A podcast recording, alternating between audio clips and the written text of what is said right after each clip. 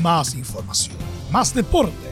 Estadio en Portales ya está en el aire con su edición matinal. La primera de Chile, uniendo al país de norte a sur.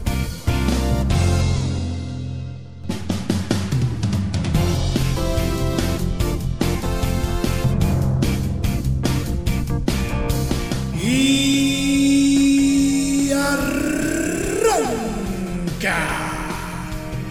Señoras y señores, ¿cómo les va? Muy buenos días, bienvenidos una vez más, bienvenidos al show día miércoles, mitad de semana, y como siempre tenemos mucha información para compartir a esta hora de la mañana.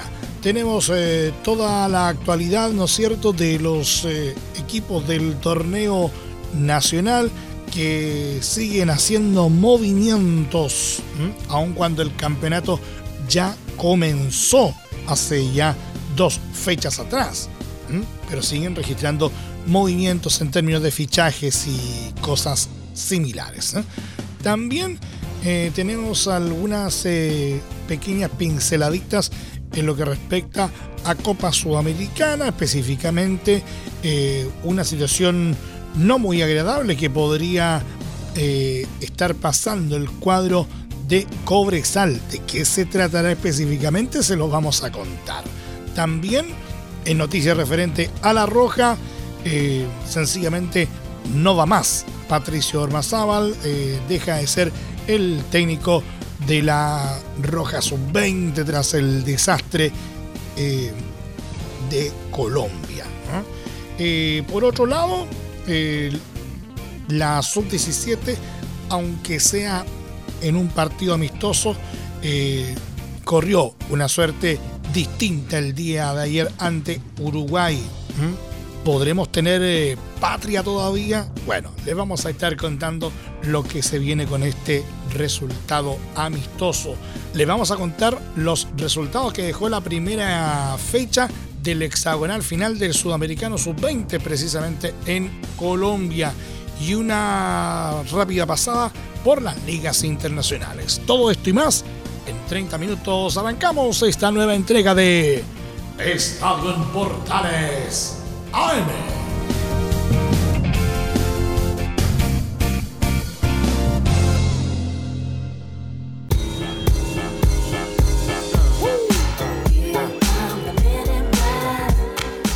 El máster central de la Primera de Chile, uniendo al país de norte a sur, les saluda Emilio Freixas. Como siempre, un placer acompañarles en este horario. Luego del Sudamericano Sub-20, Joan Cruz espera cerrar su partida de Colo-Colo, elenco que no ha podido acordar su extensión contractual y está próximo a ver partir a su juvenil con el pase en su poder. El volante no se presentó a entrenar en el Estadio Monumental tras su regreso desde La Roja y alista sus maletas para tomar rumbo al balompié europeo. El destino que aguarda por el jugador de 19 años es Ibiza UD de la segunda división española, elenco que recientemente también se hizo con los servicios de Williams Alarcón, ex Unión La Calera y también formado en el Cacique. Según AIM, agencia a cargo de la representación de Cruz, el deportista ya no forma parte de las filas albas, pues no se cumplió la cuota de citaciones estipulada en el anterior vínculo con el club. Desde Colo-Colo no se oponen futbolísticamente a la salida del puntero izquierdo, pero ven con malos ojos no recibir el monto de un futuro traspaso debido a la no renovación del jugador. De partir, el cuadro capitalino únicamente verá un pago por sus derechos formativos.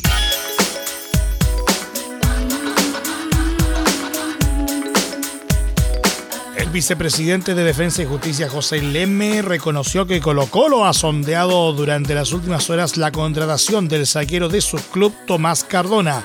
Leme sostuvo que si los albos quieren quedarse con el defensa, deberá comprar su pase, descartando la posibilidad de un préstamo. El costo del pase de Cardona ronda los $550,000, pese a que el halcón de Varela lo compró en $800,000 y lo firmó hasta 2024. el Cacique salió a buscar un futbolista en la última línea debido a la lesión de Emiliano Amor, quien estará todo el primer semestre fuera. La otra opción es el también argentino Matías de los Santos de Vélez Sarsfield.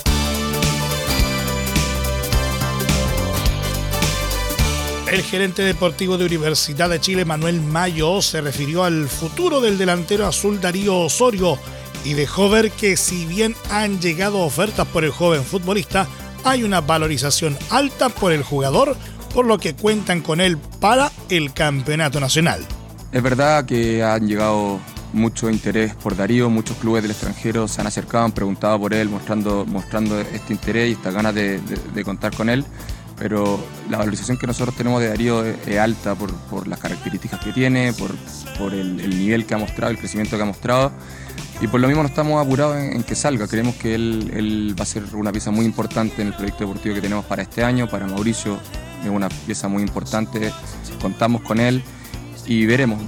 Darío también, este es su club, está contento acá, quiere seguir creciendo, quiere seguir mejorando como jugador. Y cuando lleguen ofertas las iremos analizando, pero no hay ningún apuro y creemos que por ahora lo mejor es que esté con nosotros para que ayude al equipo. Sabemos que esos intereses irán creciendo y que en el futuro podrá llegar algo concreto y mayor, pero como club creemos que tanto Darío como Luca, Marcelo Morales, Renato y el resto de los jugadores que han llegado al Sudamericano nos van a dar una mano y será muy importante este año para conseguir los objetivos que tenemos. Cambiamos de ámbito y nos vamos a Copa Sudamericana. CONMEBOL no autorizó el estadio de El Salvador y Cobresal deberá buscar nueva localía para su duelo de la primera fase de la Copa Sudamericana, el que será frente a Palestino. Los albinaranjas dieron a conocer el problema mediante un comunicado y en la voz del gerente deportivo Juan Silva, asegurando que la prohibición es porque el recinto no cumple con los estándares de iluminación exigidos. El día de ayer nos llega el informe de esta inspección y no cumplimos con lo mínimo que exigía la CONMEBOL de acuerdo a las bases del campeonato y por tal motivo nuestro estadio no va a estar habilitado para jugar el partido del día 9 de marzo frente a Palestino. Algunas de las opciones que baraja la dirigencia del club y que cuentan con la certificación para realizar el partido son el Estadio Monumental y el Teniente de Rancagua, añadieron. Además, Silva pidió ayuda a la ANFP para solventar la inversión para albergar duelos internacionales en su estadio, debido a que ellos no cuentan con los recursos suficientes, señalando que pocos colosos en Chile cumplen con la medida que recientemente ajustó la Confederación Sudamericana de Fútbol. El compromiso ante los árabes por el certamen continental es el próximo 9 de marzo a las 19 horas.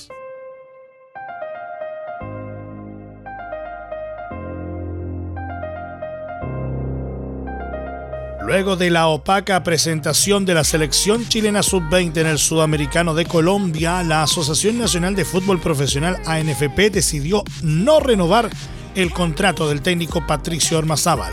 En la dirigencia del club chileno hubo disconformidad con lo hecho por el equipo, ante lo cual se determinó que el exjugador de Universidad Católica no siga en el cargo. Recordar que Chile solo ganó a Bolivia en el torneo que se juega en Colombia, terminando en la cuarta posición del grupo B y sin opciones de poder disputar el hexagonal final del torneo, que es clasificatorio al Mundial de la categoría. Junto a Ormazábal también sale su equipo de trabajo, conformado por el ayudante técnico Milovan Mirosevic y el preparador físico Sebastián Rojas.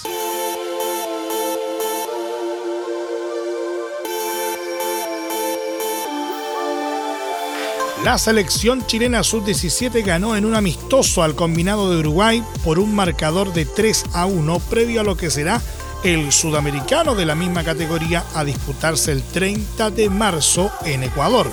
El combinado nacional, luego de irse perdiendo en el primer tiempo, supo reaccionar en un lapso de 10 minutos en el complemento y decretar el 3-1 final. el marcador. Lo abrió el jugador uruguayo Mateo Peralta a los 38 minutos de partido. Después, al minuto 49, Chile logró empatarlo por medio de Benjamín Ampuero, mientras que el central de Palestino Iván Román a los 55 anotó el 2-1 y finalmente Benjamín Molina a los 59 de cabeza puso el tercero del equipo dirigido por Hernán Caputo. Habrá un partido de revancha en el estadio Nicolás Chaguán Nazar de La Calera el viernes 3 de febrero a las 19 horas. Entre marco grande y marco chico, media vuelta y vuelta completa. Escuchas Estadio en Portales, en la Primera de Chile, uniendo al país de norte a sur.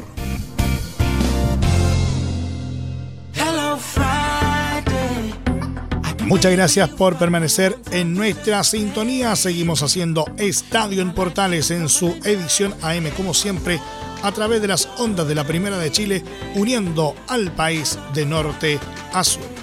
La cancha del Estadio El Campín de Bogotá fue el escenario de la victoria de Brasil sobre Ecuador por 3-1 en la primera jornada del hexagonal final, válido por el sudamericano sub-20.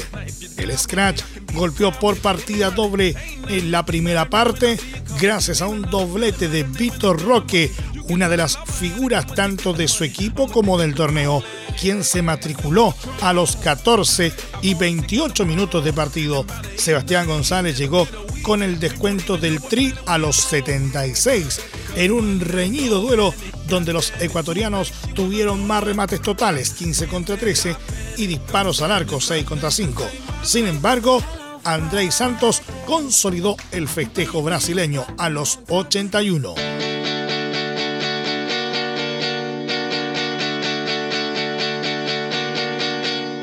La selección uruguaya comenzó con el pie derecho en el hexagonal final del Campeonato Sudamericano Sub-20, pues derrotó por la cuenta mínima a Colombia, equipo dueño de casa en el certamen.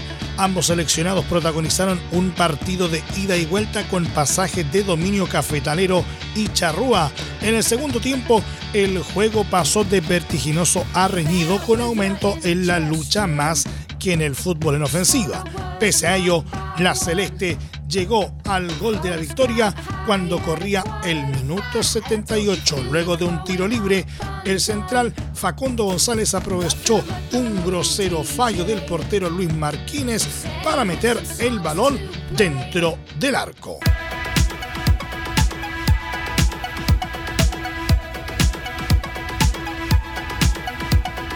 Las selecciones de Paraguay y Venezuela disputaron la primera fecha del hexagonal final del Sudamericano Sub-20, partido que terminó en empate 1-1. Fue un partido bastante trabado, con selecciones con un nivel similar. Los goles del encuentro fueron obras de Gilberto Flores a los 50 minutos para la albirroja y por medio de penal Brian Alcócer a los 77 para la Vinotinto. La siguiente fecha, Venezuela tendrá que enfrentarse a la poderosa e invicta Brasil y Paraguay a los locales de Colombia.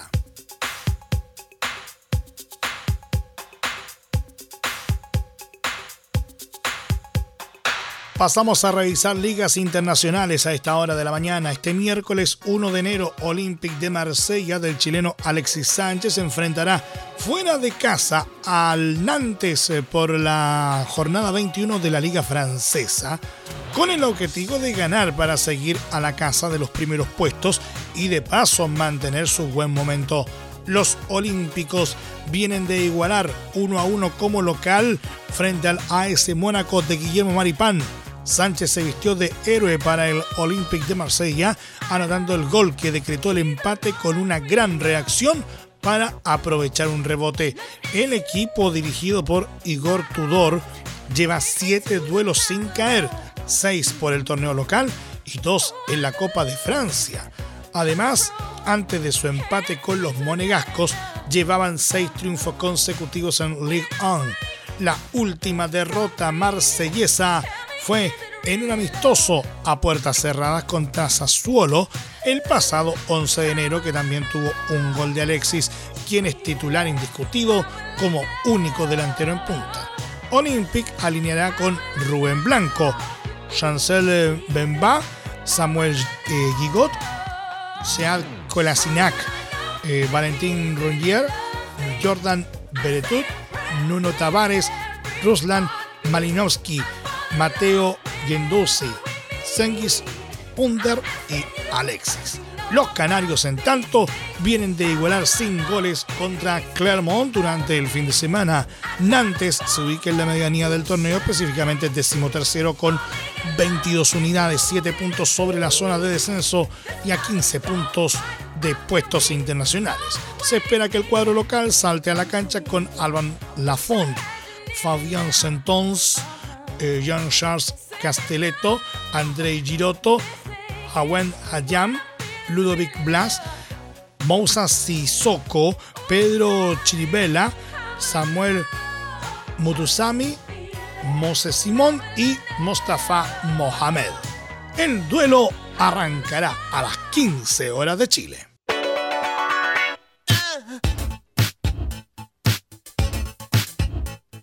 Este miércoles 1 de febrero, Real Betis de los chilenos Claudio Bravo y Manuel Pellegrini chocará ante Barcelona en un duelo pendiente por la jornada 17 de la Primera División Española. Ambos elencos se enfrentaron el pasado 12 de enero en Arabia Saudita por las semifinales de la Supercopa de España tras un verdadero partidazo reñido hasta el alargue con un 2-2. Los catalanes avanzaron en penales 4-2. La escuadra sevillana arrastra una irregular seguidilla de encuentros que los relega al 6º lugar de la tabla, puesto a Conference League, aunque solo está a 3 de zona a Champions, escenario que los deja con la necesidad de ganar para no perder terreno. En su último duelo derrotó por la mínima a Getafe de visita con penal de Borja Iglesias. El ingeniero utilizará en el arco, como es habitual en Liga, al portugués Rui Silva, dejando a Claudio Bravo como suplente. La principal novedad verderona es la no citación del marfileño Paul Acucú, quien no llegó a los entrenamientos tratando de forzar antes del cierre del mercado europeo una salida que no se concretó. Así, el más probable 11 de Betis será con Rui Silva, Josef Sabali, Germán Petzela, Juan Miranda, Guido Rodríguez, William Carvalho, Luis Enrique, Nabil Fekir, Sergio Canales y Borja Iglesias. Por el lado blaugrana, su último triunfo por 1-0 ante Girona los dejó como sólidos líderes con 47 unidades y 5 de diferencia sobre Real Madrid. Los culés irán por la victoria para mantener aquella distancia. Xavi Hernández volverá a disponer de los anteriormente suspendidos Robert Lewandowski y Ferran Torres, que irá a la banca, pero no contará con Ousmane Dembélé por lesión. El Barça jugará con Marc-André ter Stegen, Jules Koundé, Ronald Araujo, Andreas Christensen, Alejandro Valde, Sergio Busquets, Frenkie de Jong, Gavi, Pedri, Robert Lewandowski y Rafinha. Las acciones en el Estadio Benito Villamarín arrancarán a las 17 horas de Chile. Y por último nos vamos a nuestro querido polideportivo. Ya quedan solo días para la ansiada e importante llave que enfrentará Chile ante Kazajistán por la Copa Davis. El equipo capitaneado por Nicolás Massú se medirá ante los kazajos el próximo sábado 4 y domingo 5 de febrero. La serie se disputará en el complejo Trentino de La Serena, cuya capacidad es de 10.000 espectadores. Se espera un lleno total para apoyar al equipo nacional, que estará conformado por Alejandro Tavilo, número 97, Cristian Garín, número 102, Nicolás Yarri, número 126, Tomás Barrios, número 213 y Gonzalo Lama, número 332 del ranking. Al frente estarán los euroasiáticos, comandados por Alexander Bublik, número 50, Timofey Skatov, número 123, Mijael Kukushkin, número 215, y los doblistas Andrei Golubev, número 48, y Alexander Nedovyesov, número 65. Pese a que quizás no cuentan con gran cartel, Kazajistán es un equipo bastante duro. Han llegado 5 veces a cuartos de la Davis y tienen en el irreverente Bublik a un jugador que, si está en uno de sus días, es de temer. Skatov también llega en un excelente momento tras llegar a la final del Challenger de Concepción, torneo en el que incluso derrotó a Tavilo. Además, en sus doblistas también tienen quizás su punto más fuerte. De hecho, en conferencia de prensa, Massú no hizo más que elogiarlos. Bueno, la verdad que tiene un equipo que están muy bien rankeados en el ranking mundial. Son un equipo que han estado en el Grupo Mundial también, peleando ahí. Vienen de jugar ahora el último año en el Grupo Mundial, donde están los mejores 16 equipos del mundo. Tienen un equipo bastante completo, tienen buenos singlistas, buen equipo doble. Tienen jugadores con mucha experiencia, otros que ya están entrando con fuerza, jóvenes. Entonces tienen un mix importante. Tengo el mayor de los respetos hacia ellos. Lo he visto durante mucho tiempo, sobre todo a Kukushkin con Bublik en el circuito, porque estoy generalmente en los torneos, la pareja doble también. Algunos me tocó entrenar varias veces y tiene un jugador joven como Skatov que jugó la final la semana pasada en Concepción. Por lo tanto, cuando sale el sorteo de la Copa Davis, desde ahí yo empiezo a trabajar y a pensar en los jugadores que ellos pueden poner, en las distintas situaciones que pueden pasar. He tenido la oportunidad de verlos jugar en Australia, he seguido los pasos de ellos y generalmente en el circuito puedo verlos en vivo y en directo cuando estoy en los torneos, y eso me da una perspectiva importante. ¿Qué instancias se juegan? Esta llave es fundamental, puesto que el país que resulte ganador clasificará directamente a las finales de la Copa Davis. Chile no las disputa desde 2019. En esta etapa son 6 grupos de 3 equipos, clasificando el mejor de cada zona junto a los 2 mejores segundos para luego disputar eliminatorias desde cuartos de final. Y si Chile pierde, si los nacionales caen con Kazajistán, caerán al repechaje del Grupo Mundial 1, exactamente la misma instancia que se jugó ante Perú en septiembre pasado. ¿Quiénes serán los singlistas de Massú? Esta es otra incógnita. Más allá de que Tavilo llega como el número 1 criollo, su nivel ha sido algo irregular. Garín en arcilla levanta muchísimo su nivel y Jarry ha tenido buenas sensaciones en este 2023, con segunda ronda de Australia incluida. Incluso Barrios ya tiene una final a nivel Challenger en esta temporada. El sábado desde las 12 horas y el domingo a partir de las 11, los criollos buscarán devolver al país a los primeros planos del tenis mundial. Y nos vamos. Muchas gracias por la sintonía y la atención dispensada. Hasta aquí nomás llegamos con la presente entrega de Estadio en Portales en su edición AM, como siempre, a través de las ondas de la Primera de Chile, uniendo al país de norte a sur.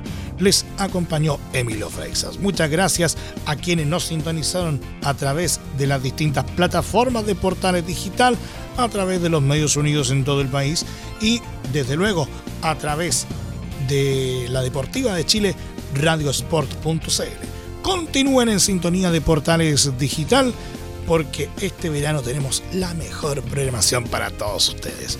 Más información luego a las 13:30 horas en la edición central de Estadio en Portales junto a Carlos Alberto Bravo y todo su equipo.